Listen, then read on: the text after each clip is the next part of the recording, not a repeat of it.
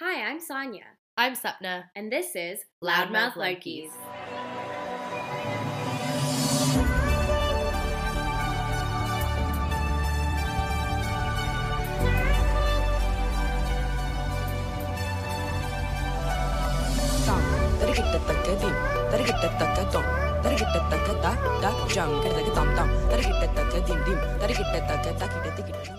It's been about two months since the murder of George Floyd on May 25th.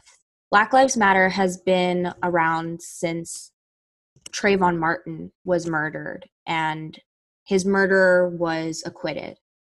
But we've seen Black Lives Matter gain a huge uptake in our social media and across the world, actually, since George Floyd was murdered. People are still marching. We've seen calls to action such as ACAB, defund the police. But as time goes on, we're starting to see less and less on social media.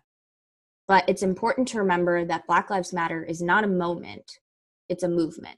Today, we're really excited to get this opportunity to speak to you all about the Black Lives Matter movement and how South Asian American communities and South Asian communities in general must play such a big role and how we must stand in solidarity.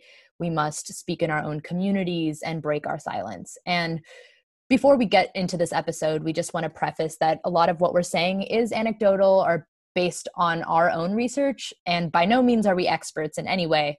Um, but I just wanted to make that clear. And if you're looking for more resources, Hasan Minhaj, who we are very ardent fans of, um, put out a really great video on YouTube called We Cannot Stay Silent about George Floyd.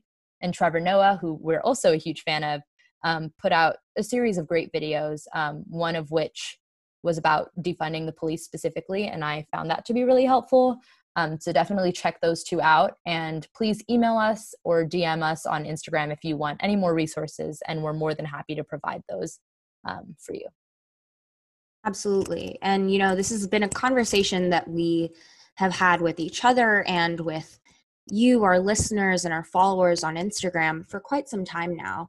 Um, at the beginning of June, quite recently after George Floyd was murdered, we saw that there was a lack of dialogue surrounding Black Lives Matter within South Asian communities.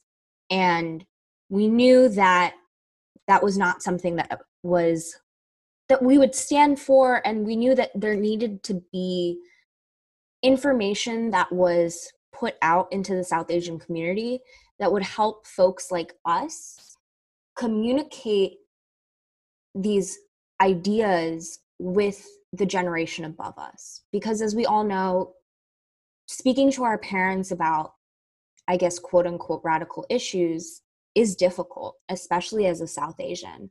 And several people had come to us asking you know i want to talk about black lives matter to my parents but i don't know how to do it Yeah.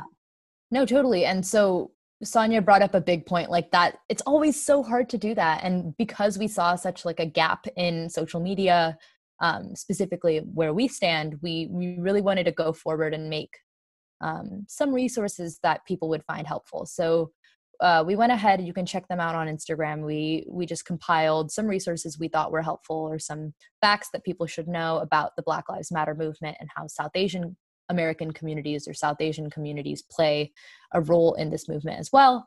Um, and so we had an interesting experience posting about this um, because we found that there was kind of a gap um, in this sort of information on social media. Our post that we made um, that was called South Asian Guide to Speaking to Your Family about Anti Blackness ended up kind of going viral. Um, and that was a really interesting experience for us because for the first time, um, we saw that we were moving beyond the echo chamber uh, that social media can sometimes turn into. And for this reason, um, we started coming into contact with more people who disagreed with what we said.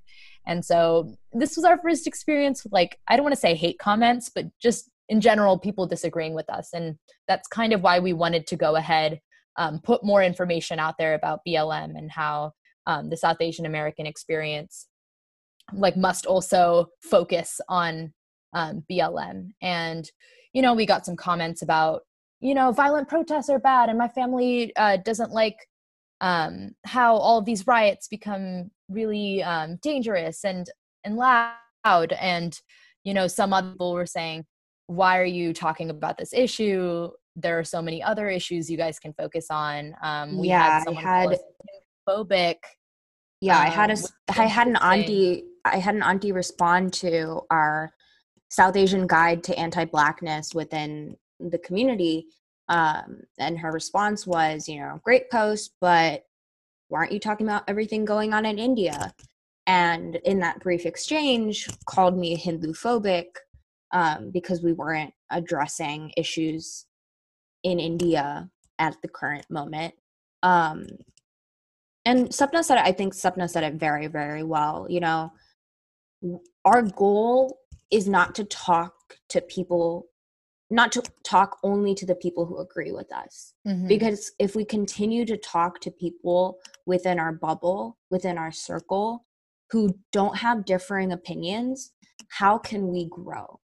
exactly and and i found this too it's it, all of my friends who follow me on social media i typically post very political things so everyone in my circle knows that and and i don't think any of the things that i was sharing were particularly new um, to the folks in my social media or whatever so that's why i think it was exciting and kind of frightening at the same time to move beyond the echo chamber with these posts and we wanted to once again elaborate um, what we thought um, and our experience with compiling this and some of the resources we found. And we really wanted to make this an episode and share that with you all.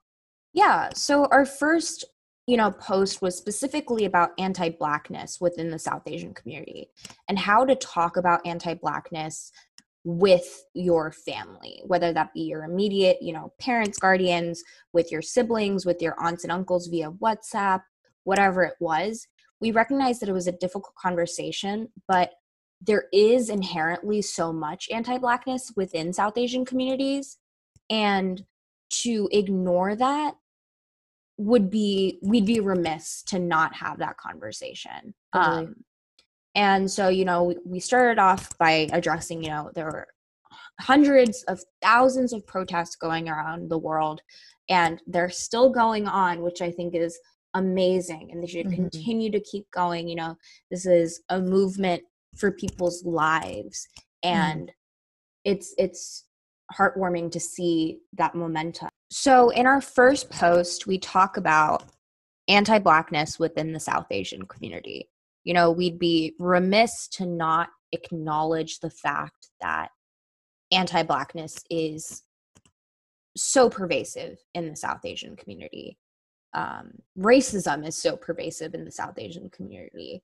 Totally. and yeah and so we you know at the beginning of our post we said you know start by talking about the protests with your family and ask them what their thoughts are Mhm. and we know more often than not that's going to shift over to why is violence being used you know i so i've heard that i heard this so many times in the beginning um, right when the protest started where it was like i support black lives matter but i don't support them being violent and Yeah.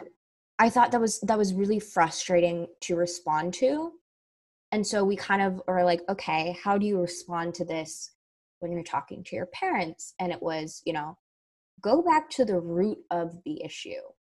Why are people angry to begin with? Black and indigenous and people of color are being murdered by an institution that is quote unquote supposed to protect them and that is Yeah. not happening.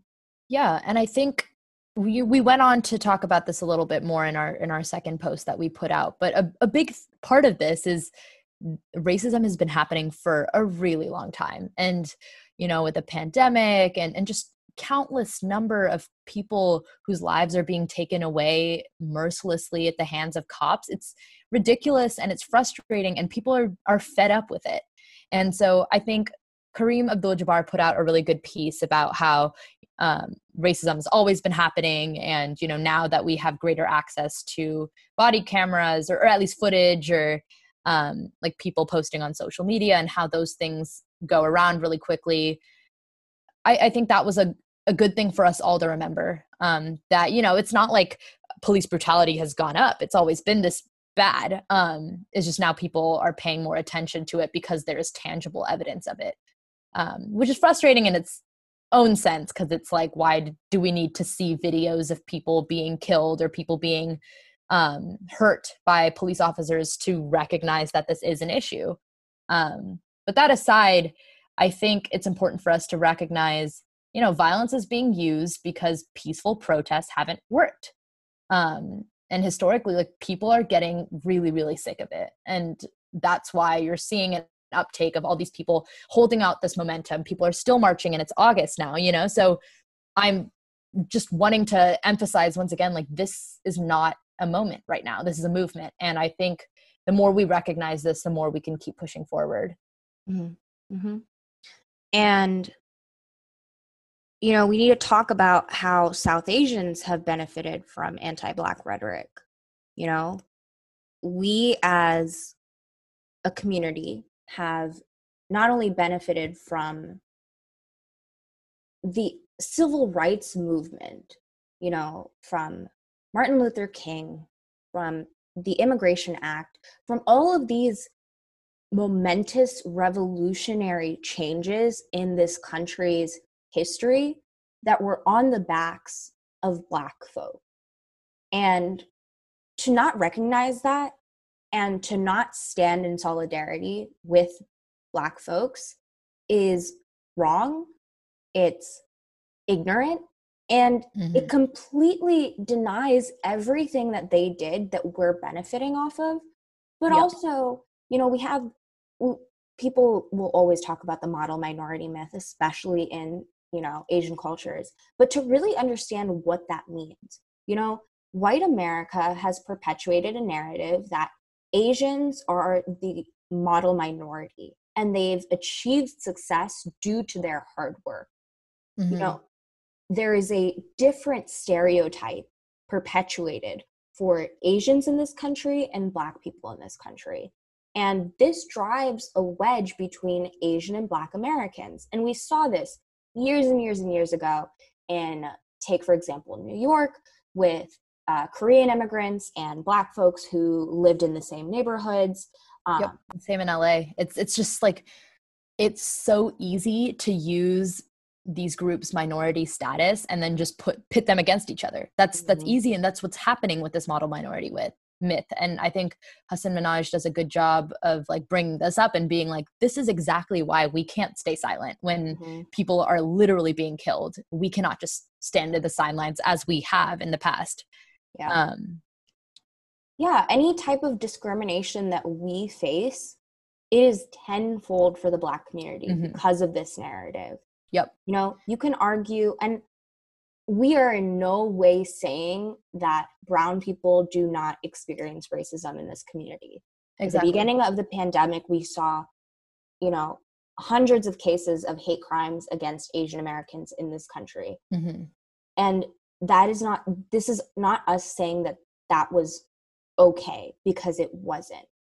But to argue that oh i experience racism too but you mm-hmm. don't see me you know yeah. marching in the streets that's not a valid argument Yep, it, it really isn't. And I think that it goes back to what some of the comments we received like, oh, like South Asians have it hard too. It's like, well, realistically, if you're looking at income gap, if you're looking at education gap, and like police brutality. It so clearly disproportionately impacts black American americans so it's truly like you said sonia ignorant for us not to speak up. Um yeah, yeah. and it's just like I, i've talked to my parents about this too and it's the whole like at least my parents what they say is the whole immigrant narrative we come here we do our job we shut up we live with it. And i think we have both the privilege and the duty as like first generation um, South Asian Americans or, or, just like children of immigrants, even just to speak up. Like, you know, we can take space, we can be loud, we can get angry, we can stand up for other groups and stand up with, I should say, for other groups. Um, because we we can't just sit at the sidelines. We really can't. No, and you know, you mentioned that narrative as well of the immigrant narrative. Mm-hmm. I, I'm an immigrant. My parents are immigrants. Mm-hmm. You know, there is this ideology and this like narrative that gets perpetuated and first you know it for good reason that Yeah. the good immigrant comes does their job pays their taxes and Mhm. continues Deals with it. Yep. but recognizing that that ability to simply do your job to simply Right. pay your taxes and to simply like just live with no issues is the result of years and years and years of black civil rights movements Yeah. in addition to this perpetuated wedge between us Mhm. and these years of oppression and to argue that you know i'm a good immigrant i came here i'm working really hard and to not acknowledge the you know the obstacles and the barriers in the way of black americans is also ignorant yeah. and so another thing that we recommended in that first post of like how do you talk about, you know, anti-black rhetoric with your parents is talk to them about the roots of racism Mhm. and how they stem from colonialism. So, you know, going back to like India, Pakistan, when Pakistan was originally part of India, um, basically any South Asian country, that was Mm-hmm. yeah you know taken Exactly. over taken over by the british british colonized south asian countries you know we see this perpetuated ideology that white or fair skin is superior Mhm. um, and there are parallels of how colonialism instigated colorism in both black and brown communities however in the case of black america that colorism results in death Yeah. And I, think it's super important that you bring this up, especially because it's like we've talked about colorism here before, but what's more important, and we didn't mention this in our in our original guide, but um, I think we've put some stories out there. We've tried to make this as clear as possible. Like colorism's an issue, yes, in our in our culture, in American culture, and whatever. But it's so important for us to yes recognize the ways that colorism in our community and um, with the BLM movement, how they do have parallels, but also just understanding that South Asians have to be super careful and not co-opting this movement. You know, like I um, I know Sonia and I were talking a lot about just a few weeks after everything on social media was like strictly about BLM, and we weren't really seeing um, much else, which is good because everyone should be paying attention to this. But we were seeing a lot of South Asian people in our communities, in our circles, coming out and being like, you know, colorism's bad and like fair and lovely and this and that, which is like, okay, sure, valid, but this is not the time. Um, and just making sure that South Asian folks are not taking center stage, are not co opting this movement because, like we said earlier, a lot of minority groups face, or, or almost all minority groups face um, discrimination in this country. But we, once again, would be ignorant to, you know, put our issues or whatever at center stage. And it's super important to focus on Black lives because our country hasn't historically. And, yeah, and um, if you want to look at it from a perspective of like, oh, what about me? Like, if you really want to take this perspective, then if you want to claim that colonialism and racism have negatively impacted us as a South Asian community, then it's also our responsibility to stand up and ally with others who are being oppressed and, you know, discriminated against. mhm. Because if we don't, why would they? Yeah, exactly. and you know like i don't i i wish we had been a little bit more careful in our in our wording when we mentioned it in our original post because i remember having this conversation with you then as well that our our point wasn't oh my god colorism yeah, like oh, it, it impacts us too. It, like that wasn't the point. that wasn't the point. point i think was Exactly. how do we make this digestible for our parents Yeah. and i think that got misconstrued and I, I wish we had been a little bit more careful in that but it was really interesting to see like the response afterwards and yeah, we've talked about sima Hari on this podcast before absolutely love love her. and she is a prime prime prime activist spokesperson against colorism exactly. and she oh, I, I loved this post i'm going to read a little bit from it um, Mhm. she said dear south asians don't hijack the BLM movement to further your own agenda. This is not just about colorism. Colorism feeds anti Blackness in our communities. But the main issue is that Black lives in danger at the hands of the racist systems we live in, wi- at the racist systems we have in place in our society. You cannot talk about BLM without talking about defunding the police. You cannot center skin lightening as the only thing you talk about when you talk about anti Blackness. And that's unfortunately what we saw.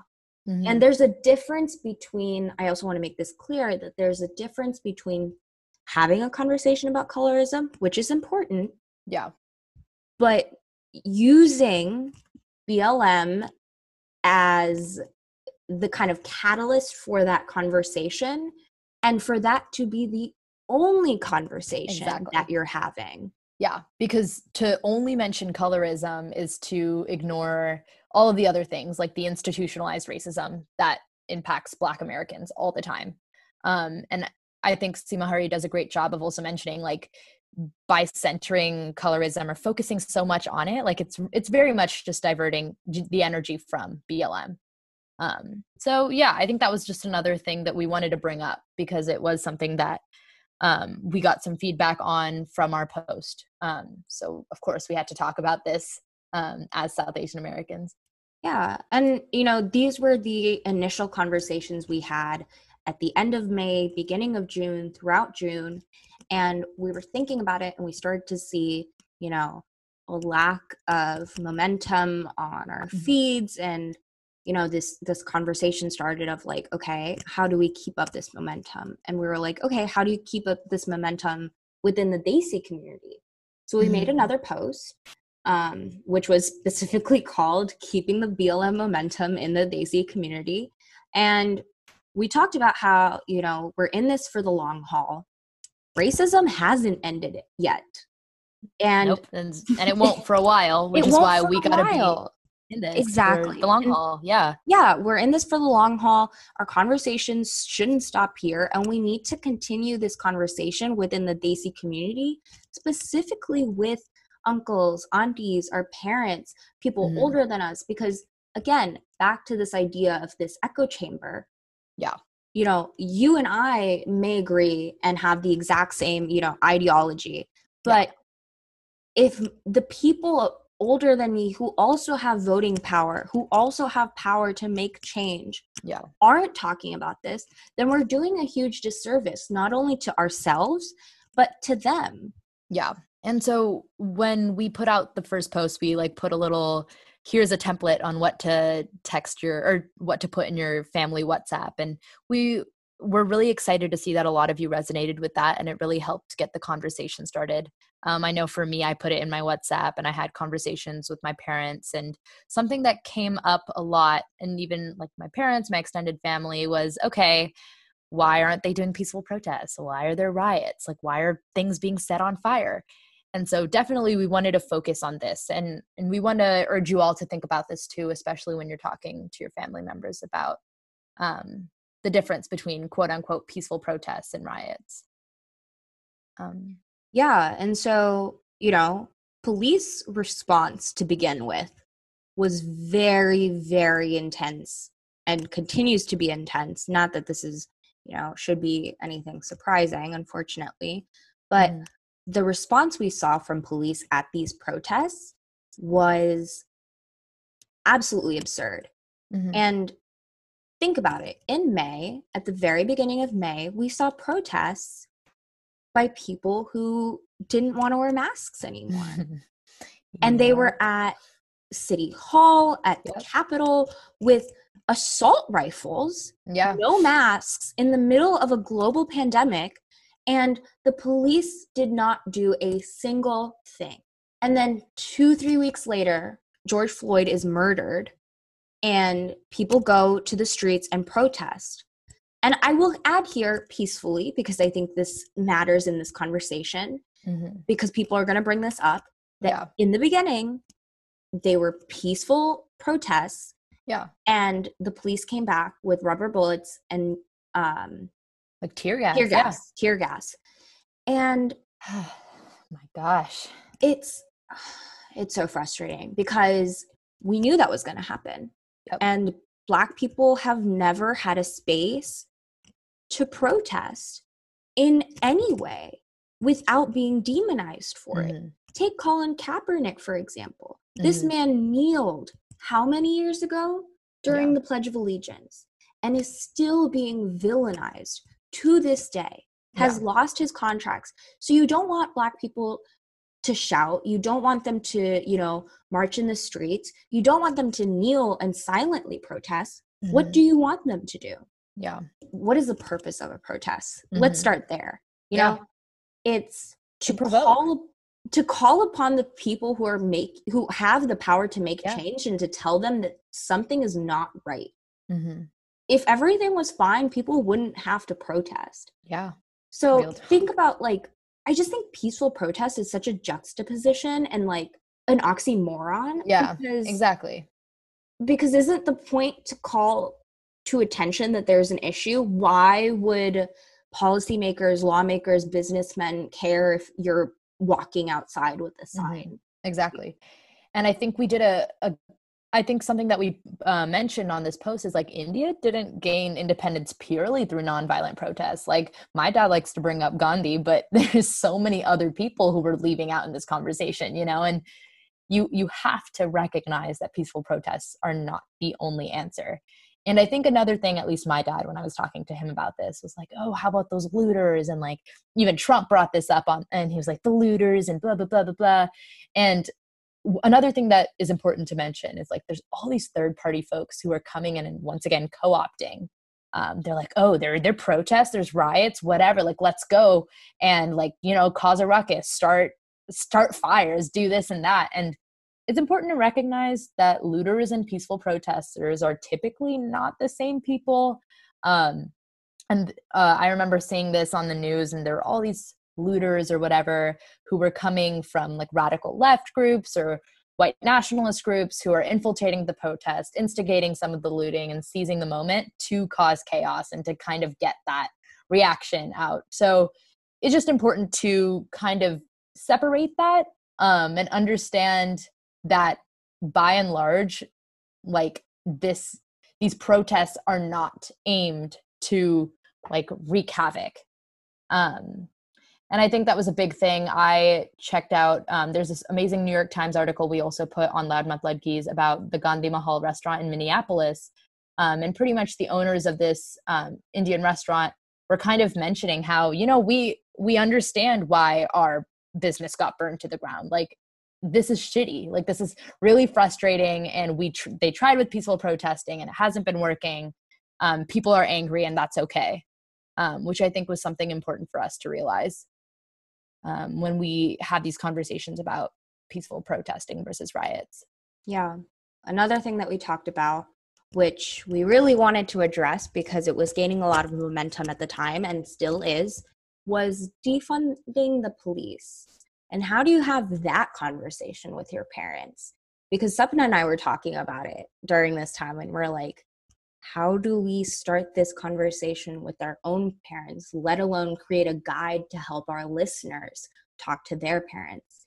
And you know while i was thinking about it i was like you know as they see as we we may see the police as good but that's not the case for many black and indigenous and people of color the police come into poor communities which are more often than not are populated by minorities by black and brown folks they're not helping you know reform historically has not worked one in four people who are killed by the police have a mental illness.